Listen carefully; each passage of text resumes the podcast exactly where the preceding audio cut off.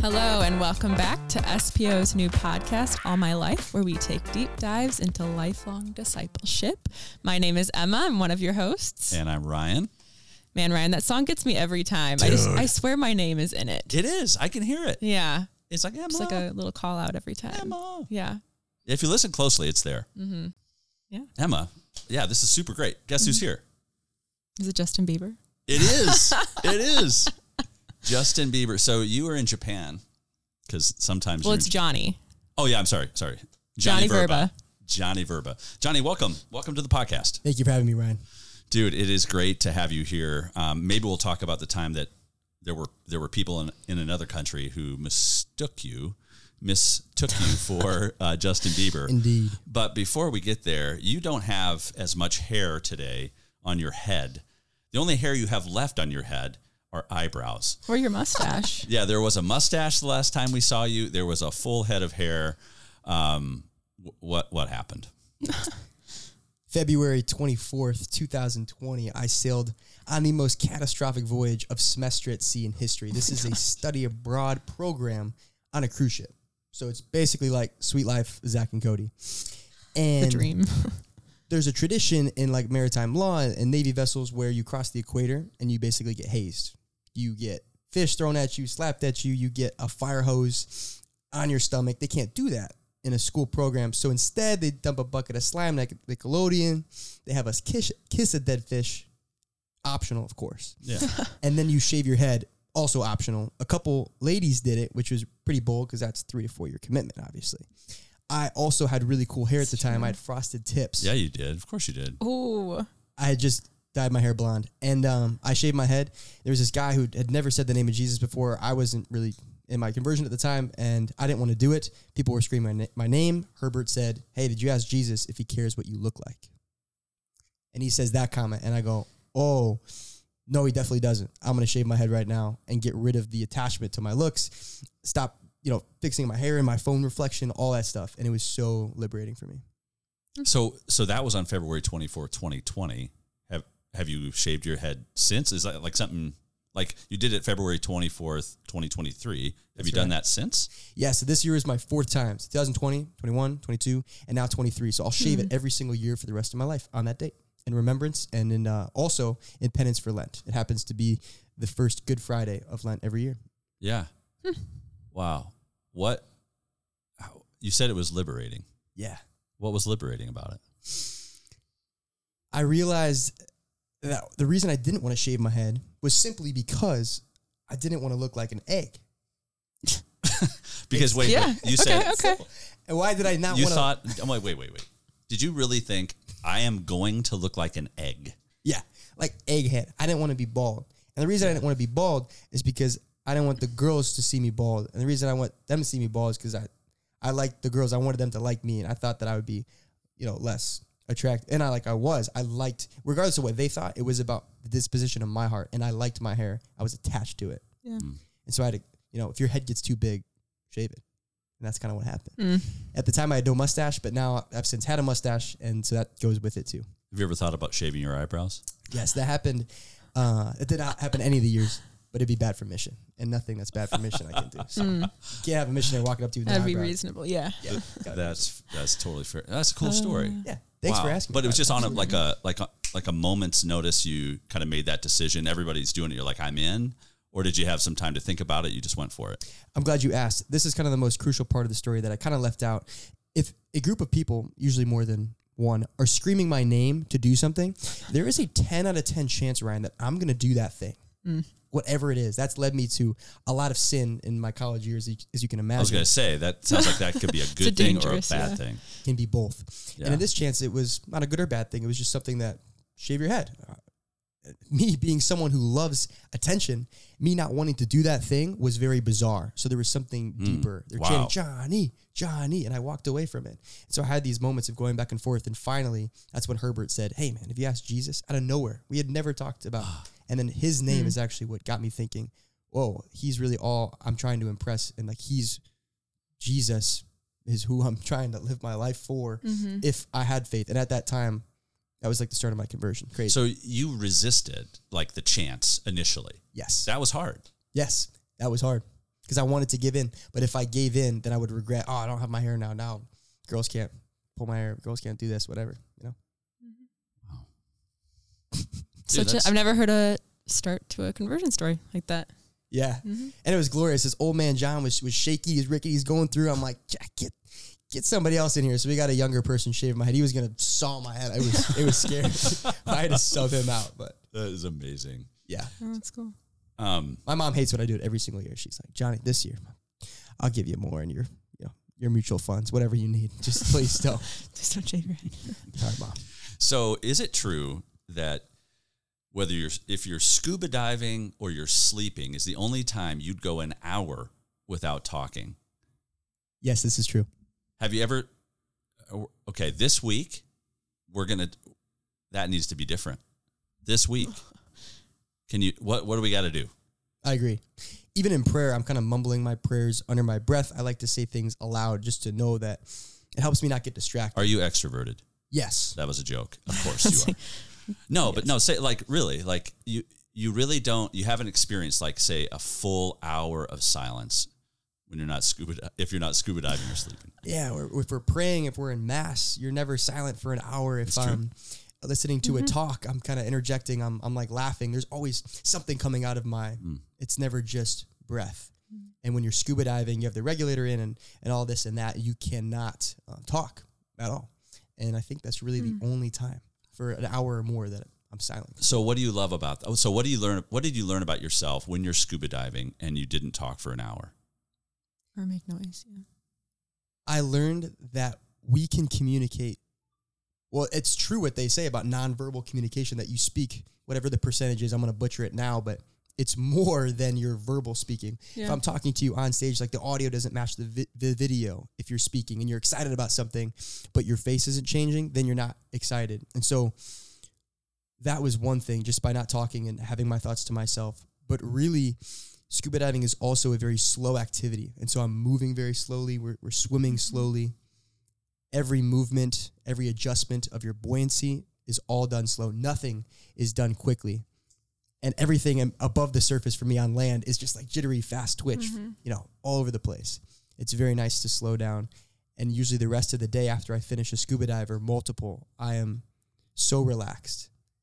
And it makes no sense because I'm in an environment that's not meant for me. We're not meant to do that. We see the fish mm-hmm. swimming around so effortlessly. And it makes us think. What would it take this week? Where would you go? What would you do to spend sixty-one minutes in silence?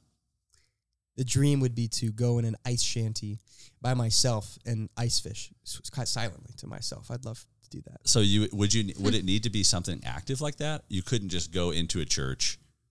You're you're like wincing, like I don't know, that'd be tough, right? Maybe an hour of adoration. I, I don't know. Even then, for our nightly, from we cut the night. Some of the guys in the house from three to four a m every other Thursday. Or, or once a month, some regularity like that. And that still gets interrupted by people coming in and out, and we'll, we'll greet, like just even any little whisper. I guess that's not super important, but yeah, yeah. I, I think I could do that in, in church. Would you, re, would you, would you share? I'd love for you to hear back, like, let us know how that goes. Yeah, I will. Wow. It's a great insight. I'll do that. That's cool. Do you scuba dive a lot? Is it? I've been on about thirteen dives and wow. that's my favorite activity. I would love to go on more scuba dives. Was that a lot of that semester at sea that you did that, or was it other? Um, only three were on the semester at sea, but the majority were before, with on family vacations. What's the most beautiful place you've seen, or what's the most beautiful thing you've seen during a dive? We were off the coast of Mauritius, which is the smallest African country. It's also an yeah. island by Madagascar. by Madagascar. Yeah, yeah. There was a guy at Seton Hall when I was a missionary there who was from there, Anthony. Anthony from Mauritius? Yeah. I've never met anyone from Mauritius. That's amazing. Yeah. It is. He was yeah. involved there. Mark Twain is quoted by saying, God made Mauritius, and then he made heaven after Mauritius. Mauritius is that beautiful. It has underwater waterfalls. We didn't scuba dive there because there's wow. actually water flowing off this underwater. It's beautiful. The coolest thing I saw was a sea of manta rays, and there were hundreds of them, all above us, and we were rising. It was the end of our dive. We had turned our dive, meaning the halfway point was over, and we were coming up, and we just looked up, and the sun blotted out, but not in like a Arrows type of three hundred movie way, in a beautiful manta ray, flowy, and it just casted shadows all over us, and then we finished the surface, and it was just cool to see schools of larger fish. You see schools of tiny fish, but the big ones take up a lot of space, and you realize how many animals, like moving things, as God created on this earth. Ooh, trillions. Wow. Okay. Looking back on your life, what's what's the most impactful commitment you've made in your life? That is a great question. The most impactful commitment that I've made in my life was to do household my first my first round, my junior year uh, of college at Arizona State. That was the most impactful commitment that I've made up until this point in my life, and maybe forever. That changed the trajectory of my life. Yeah, forever. How? I was on Semester at Sea. Before Semester at Sea, I had just met the missionaries. Jeff Kroc invites me, a missionary at the time, says, you should do household. I say, no, it's too extreme of a jump from the fraternity house to the S P O house. Yeah. Then I sail on Semester at Sea. Day sixty-six happens. C D C declares pandemic. Tr- President Trump at the time is like, you can't fly here. We're all stressing out. My relationships on this ship, particularly with women, are, are blowing up. And I realized that the weight I was supposed to put on God's shoulders, I put on the ship, and it basically sank her. It sank the ship. And that day I called Jeff Kroc from a landline in my room, and I was like, I want a spot in that house. and uh, of course, I got his voicemail. We're on opposite sides of the world. And then I joined the house. So take us back. Okay, so yeah. That is... I know, like I want the backstory. twenty So what what day is that? March tenth, twenty twenty Yeah, the whole world is about to erupt. Yes. With with COVID, everything's shutting mm-hmm. down, everything's Correct. Locking down. You are where in the world on that date? We had just left Mauritius. We're heading okay. south towards South Africa. Okay. And so this global pandemic is about to emerge. It's it's happening. So then what happens to Semester? You're on this, you began when? You you you left port when? January sixth, twenty twenty Right. So we were sailing towards China before it broke out. And then the two days before it broke out, we thankfully diverted. If we would have landed in China or ported there, our whole Semester at Sea would have been over. But thankfully we didn't, and we audibled to Vietnam, which didn't have any virus at the time. Okay. Yeah, so then so you we, were able to continue. So we were able to continue for three months. It was supposed to go for one hundred ten days, and then what your question was, we ended in South Africa and we all flew home. We wow. were supposed to make it up to Amsterdam, all the way up. But you kind of mm-hmm. turned around. You went to Vietnam and then you came back to... We went to Vietnam, sailed across the Indian Ocean along the equator. Some of us got fried. The Irish people, you should have seen them. They were just destroyed. Ooh. Third degree burns. Yeah. The Sicilians got really tan. And then we went straight down to Mauritius, and then Mauritius is pretty close to South Africa. Wow. And then you flew home. Yes. From that wasn't that wasn't the original plan. No, correct. No. So then, okay, so we ended on a completely different continent. Crazy. So then, what? Why did why did you call? So you are a student at Arizona State University at that time. Correct. You're now a missionary with S P O. This is your first year. That is correct. Welcome to staff. Thank you so you much. You serve at University of Saint Thomas. I do. It is an absolute joy and a pleasure. No, no, well, that's mm-hmm. awesome. Amazing. So then, why did you call Jeff Kroc that day? And because so, he's he's a missionary with S P O. He's yeah. in the household. Why, why why was the call to him? He was the one that had invited me, and I guess when I told him no, in my heart of hearts, I would say that I was still thinking about it. That in some dream land, if I were to have an experience as I did on Semester at Sea, I could call him back and still get that spot. But truthfully, like on paper, I'd forfeited my spot. I told him, no, don't reserve a spot for me. I'm out. And then the reason I called him back was because he was the one I owed like an answer to. If I was going to get involved in the house, that's who I was going to call. And the reason I called him was because the Lord gifted me with an experience that I'm I'm so forever grateful for. Not many people have experienced it, but basically it was gone before it came. And it was like every single thing in my body, every yearning or like longing or desiring. It's like when you wake up in the middle of the night and you go for that glass of water. J P. Bagul is a coin term called night water, and it just quenches your thirst, and it's like the best water ever. It was like night water, but for every desire, every longing, and it was all quenched in a moment, and then, of course, I was back to normal, and like the longings came, and I realized that that was like a glimpse of heaven. That was That was God. I'm not on psychedelics. I'm completely sober, just washed over me. And the only thing I knew, the reason I knew it was God is because the only thing I knew when it had passed was that I was loved. And knowing that you're loved changes everything.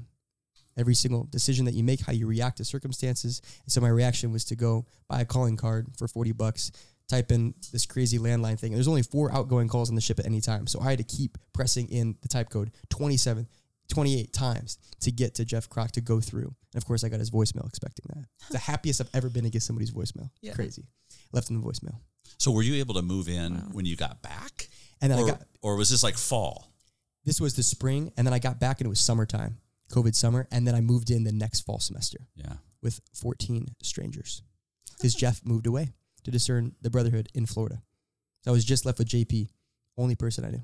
So why was that commitment? I mean, that's an incredible kind of getting you to that moment. You're on the, mm-hmm. you're halfway around the world. You have this transformative experience of God, his love, and moving you towards choosing this. Why, why was that commitment so impactful? Sure. I think that commitment was so impactful because I didn't think I could do it. And in fact, I knew I could not do the commitments of household. Should I mention the commitments of household? Do it. Yeah. We had, you know, morning prayer commitments. We were all around the table at six ten every single day, Monday through Thursday. We had household dinners two times a week. We had formation. We had small group, which were separate things. Lord's days on every other Saturday. Other commitments, just being around the house. Chores. Mm-hmm. The fraternity had a lot of these commitments like chapter and like chores as well. But as you can imagine, those really didn't get accomplished. These were hard and fast commitments. So I went from having zero commitments to over a dozen hours of committed things in my weekly calendar on top of school. And I realized that as I was, it just wasn't going to be possible. And, and actually when Jeff Kroc interviewed me, because he already already asked me, but he interviewed me later. And I told him, like, as he was telling me the commitment, stop, like, Jeff, stop. I don't know if I can hear all these things. Like, it's too much. But if you just like let me in, I'll figure it out as we go along. But if you keep telling me right now, you're basically going to scare me off. Like, I know that it's going to be too much. And the only way it would work is if God was real and if God was for me. And God was real and he was for me. Because not only did I just survive household, but I thrived. And then giving myself away and then committing, that's where I found life. And it was in that first semester, my fall semester of junior year of household, that I started praying. And I saw other leaders in the house, the missionaries and students, every morning they would take their holy hour. And I was like, man, these guys are committed and I want to do that. And for the first time, my scripture, my favorite scripture came to life, John ten ten. And the latter half goes, I've come that they might have life and have it to the full. Or another translation says, have it abundantly. I didn't need to sail around the world on a luxury cruise ship. I didn't need to sail around the world, Sweet Life of Zach and Cody style, to live life to the full. I was living it right there in household. So it's possible that life can be fuller in that household than a semester at sea? Is that what you're implying? Yes. For real? Mm. Yes. Truthfully. The community that I learned how to build on semester at sea was what I had in household. Because on semester at sea, it's not just kind of open dining halls. There are set times. And so you eat with your friends, similar to household. We have a set dinner time. We have to be at the table at this time.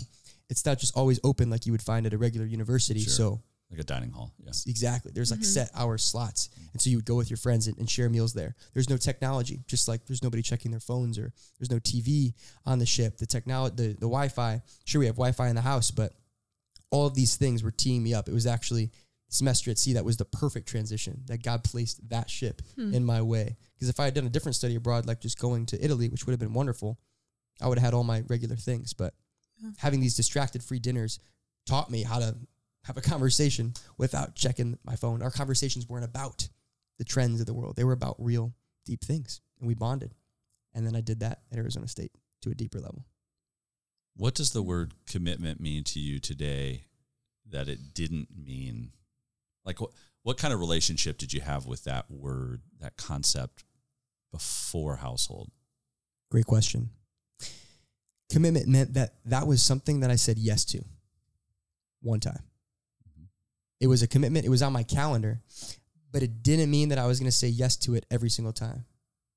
I think it's Chris Christensen, professor at Harvard, that says it's easier to go all in one hundred percent, excuse me, to a commitment than to go ninety-nine percent, because there's still that one percent left in you that has to like still decide, that hasn't decided. And you yeah. still have to make that little decision every time. But when you go all in one hundred percent, now commitment means I'm going to say yes to this one time. I understand the full scope of what I'm committing to. Here's the time frame. Here is what I'm going to do. And I'm in for every single time. Like pre-deciding. Yeah. Like nothing is going to come up unless it's, you know, an emergent. There are right reasons, but now you are going to plan everything else around that. That is not going to move unless something great, like serious, comes mm-hmm. up, or you have a fever and you're get, going to get somebody sick. No school, no work, all that off the table. What do you think God has taught you through commitment that he might not have taught you otherwise? Mm. That is awesome. An awesome question. Everything that I did my freshman and sophomore year at A S U, I like always, it was in the spirit of control, basically. I didn't want to commit to a woman. I didn't want to commit to the fraternity in a, in a way. And I always say the fraternity is the reason this and that. Like I was just as broken. I was the one that was also not held accountable. I was the one that also missed my chores and, and didn't go to the philanthropy and didn't support this or didn't buy that t-shirt for the sorority, all of it. But in committing, he taught me that like he is committed. God is, if he never changes his love for us based on what we do, like he's not scandalized by our sin.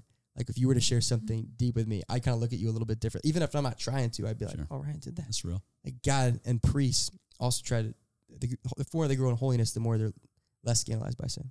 Weird thing there. So I realized that God sees me and is committed to me. And so if I can commit to things, that I grow closer to God because I'm more like God. We're called to imitate mm-hmm. Christ. And Jesus was committed to his disciples. And I realized that if he was going to make a commitment, like he wouldn't back out of it. He's, you got to be a man of your word. And that's what making a commitment is. And it's that's why I don't kind of go around on campus. And it's so tempting when you see so many students and you know so many students and you have such an influence and you say, yeah, I'll hang, we'll hang later. I'll see you later. Or uh, yeah, let's talk soon. Let's go out soon.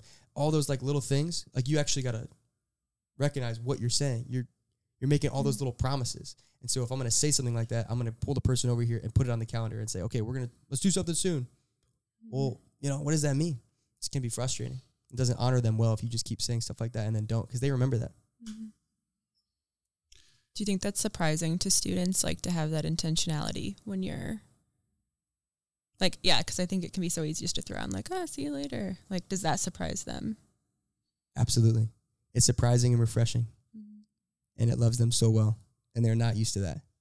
And then when they say it back to you, and then you go over, and they're like, hey, well, we'll hang soon. We'll, we'll talk soon. Oh, let's plan it right now. Let's go. And then you really see where they're where they're at with that. Yeah. I love doing that. That's yes. Cool. It's amazing. Where in your life right now do you struggle to trust God? Because you made some commitments. You're in. I'm in. I'm all in. But you're still here. You're not you're not Saint Johnny yet up in heaven. So there's still some work to do, right? Right. Thank God. Yeah. Um, thank God, right. Thank God. I'm still but like where where's the struggle? I hear the power of commitment and it, it sounds like that's had a transformative effect in your life.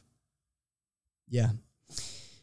It's so easy, Ryan, to look back and to see all of the good that the Lord has done for me and then to remember, just like in the Old Testament when they put when they crossed um, the Jordan River and the Lord parted the rushing river. And so to remember, they each took a rock for the twelve tribes of Israel and they put it on a mantle, a place where they could all see it, to just remember, like a physical representation.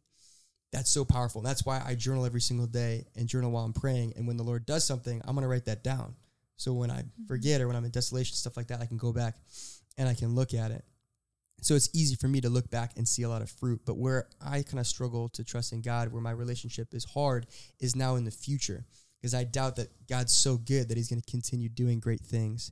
And so I often, instead of reflecting on the past, am kind of dwelling on the future and thinking, what does God have next for me for, for vocation?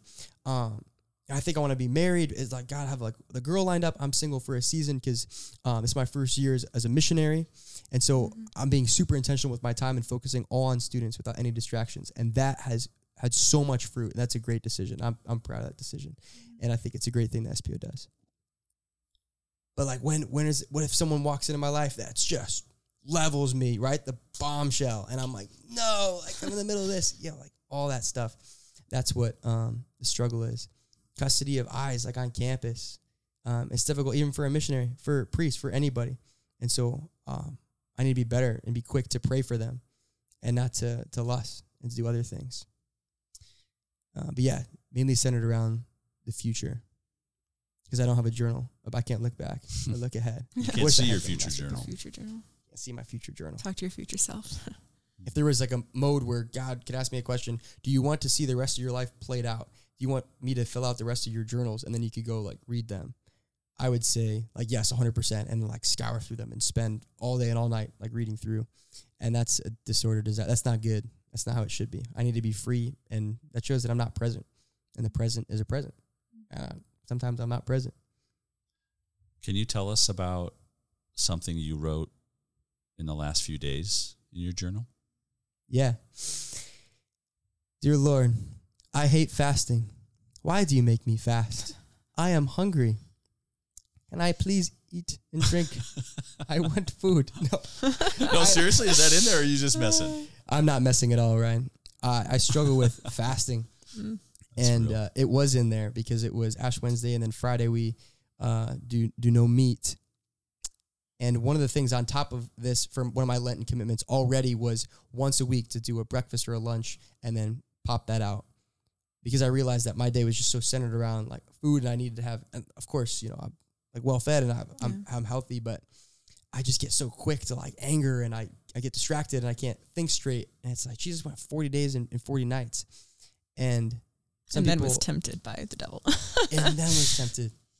And so I realized that I was not, I was fasting well, and I was not sh- like sometimes, you know, not showing it and, and being good there, but I would forget to like offer it up. I would forget why I'm doing it. And so when a hunger growl would come, I wouldn't think about Jesus and like why I'm doing this. I'd just be like, oh my gosh, when is this over? And so I'm looking forward to more fasting this Lent to get better at that. But that's an area where I was, I was struggling. Even this morning, we were low on eggs. I had to go to Brugger's and get a bagel before this, or else I'd be, I'd be done already. I'd tap out. Well, if you had one piece of advice that you could give to a student or a young adult who's like just getting started, or even maybe deep into their faith, like what would you say to them? That's a great question. I would say, lean so far on God that if he was not there, you would fall. That's what I would say. What do you mean by that? I think that we get comfortable and we want to have control over how much like we're trusting in God. Can I really give this to him or, or that thing? But what I've found is that when I really do like a trust fall and I lean so far over on him that if he wasn't there, I would fall. And then I realize that I'm still standing. Yeah. That I have not fallen. Then all the doubts of, of God's not real, or he doesn't love me, or he's not for me, they go away. And I realize he is so good. Mm-hmm.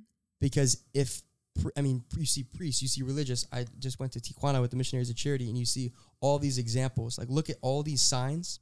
They are leaning so far on God all the time, especially people mm-hmm. consecrated religious, that if he's not real, then they, they should be face planting every single day. People should be really struggling. And when you meet those men and women, they're like the most joyous people that you meet, right? It makes no sense. They're not doing it by their own grit. If I learned anything from my own sin, it's I can't do it. So it's amazing. That's what I mean. Does that make sense? Yeah. Yeah. Yeah. It's a real challenge. It's good. And I also say one last thing, really think about and like respect priests. I don't know if that makes sense. And like religious, you know, mm-hmm. wherever you can give more respect to them. Um, When I talk to Brother Logan, don't say like bro or uh, I don't know. I, I just hate doing that. I'd rather say like Brother Logan and just say the whole thing because they like deserve that, you know, what they've done. Mm-hmm. Think about how big of a commitment they're making to God. Mm-hmm. And if that can help you with taking a next step in your faith journey, look at the ones for decades that they've been making. Yeah. Well, well, thank you so much for being so vulnerable and sharing today. We're just going to wrap up with some rapid fire hot seat questions. So sure, let's goal is it. Quick. Rapid okay. fire. Just gonna go. All right. Here we go. So if you could text anybody, but they wouldn't know it's you, who would you text and what would you say?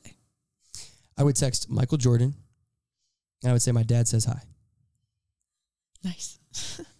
What are you scared of? I am scared of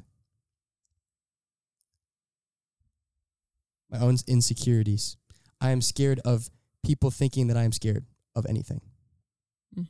Meta. Yeah. What is a creative talent that you have? I love to draw, and I'm pretty good at drawing. What is your top memory, favorite memory from the last year? Ooh, Siesta Key for two days after S P O's Ascend conference in Florida. One of the best memories of the past five years. That's awesome. Your biggest non-regret. What does that mean? So like, so you are very, like maybe it's like a little crazy, little out there, but like you're so happy that you did it.